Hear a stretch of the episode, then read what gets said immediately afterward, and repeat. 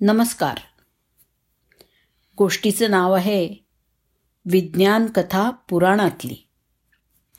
आईन्स्टाईनच्या विशेष सापेक्षतेच्या सिद्धांतानुसार कोणत्याही वस्तूचं स्थान लांबी रुंदी आणि उंची या तीन मितींच्या आधारे पूर्णपणे वर्णन करणं शक्य नसतं.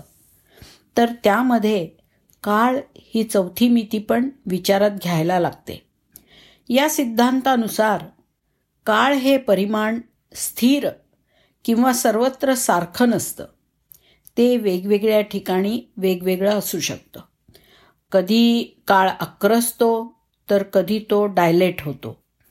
अशाच प्रकारची काळाबद्दलची संकल्पना मांडणारी एक मजेदार गोष्ट महाभारत हरिवंश देवी भागवत आणि भागवत पुराण यासारख्या अनेक ग्रंथांमध्ये दिलेली आहे. तीच मी आज सांगणार आहे. काकुडमी हा कुसस्थलीचा राजा होता. रेवती ही राजा काकुडमीची कन्या आणि बलरामाची पत्नी. बलराम हा कृष्णाचा मोठा भाऊ आणि शेषाचा अवतार होता. विष्णुपुराणानुसार रेवती ही मागील जन्मी उर्मिला म्हणजे लक्ष्मणाची पत्नी होती. ती नागलक्ष्मीचा अवतार आहे.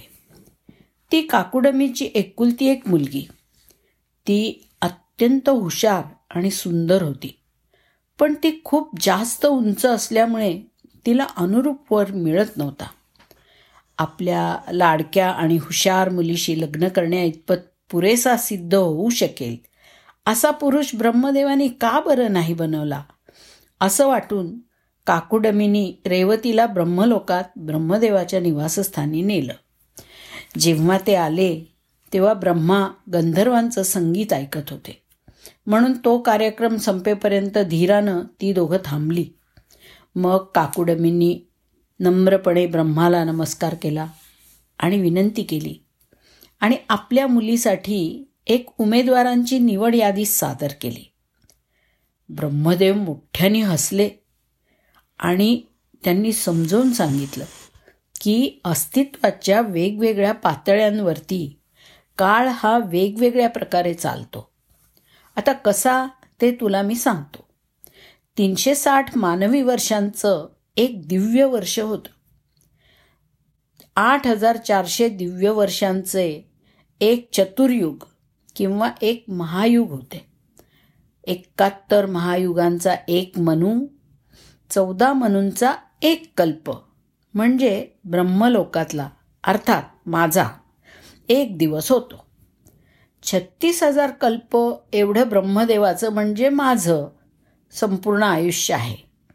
माझ्या एक हजार आयुष्यान एवढी विष्णू लोकातील विष्णूंची केवळ एक घटिका असते. अशा हजार घटिका म्हणजे शिवलोकातील एक शिवनिमिष.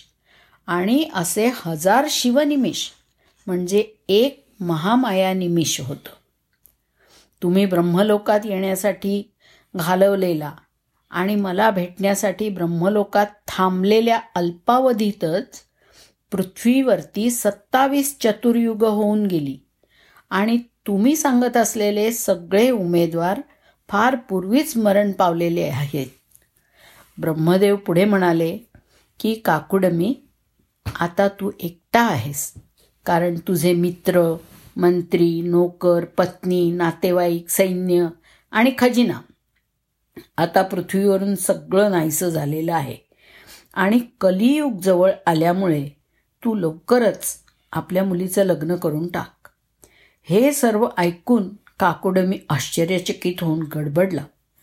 ब्रह्मदेवांनी त्याचं सांत्वन केलं आणि सांगितलं की सर्व जगाचे रक्षक श्री विष्णू आणि शेषनाग सध्या कृष्ण आणि बलरामांच्या रूपामध्ये पृथ्वीवरती आहेत आणि रेवतीसाठी योग्य पती म्हणून बलरामांची त्यांनी शिफारस केली. त्यानंतर काकुडमी आणि रेवती पृथ्वीवर परतले.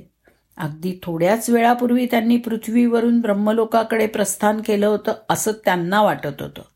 पण इथे परत येऊन पाहतात तो इथे झालेल्या बदलांमुळे त्यांना धक्काच बसला. काकुडमी आणि रेवतीने बलरामाला शोधून लग्नाचा प्रस्ताव दिला. कारण ती पूर्वीच्या युगातली होती. रेवती तिच्या पतीपेक्षा खूप उंच आणि मोठी होती. बलरामानी आपला नांगर तिच्या डोक्यावर आणि खांद्यावर दाबला आणि ती बलरामासारख्या सामान्य उंचीपर्यंत आकसली. त्यानंतर विवाह सोहळा पार पडला. या गोष्टीची निर्मिती करणाऱ्या ऋषींच्या द्रष्टेपणा आणि विज्ञानदृष्टीची दाद द्यावी तेवढी थोडीच आहे. धन्यवाद.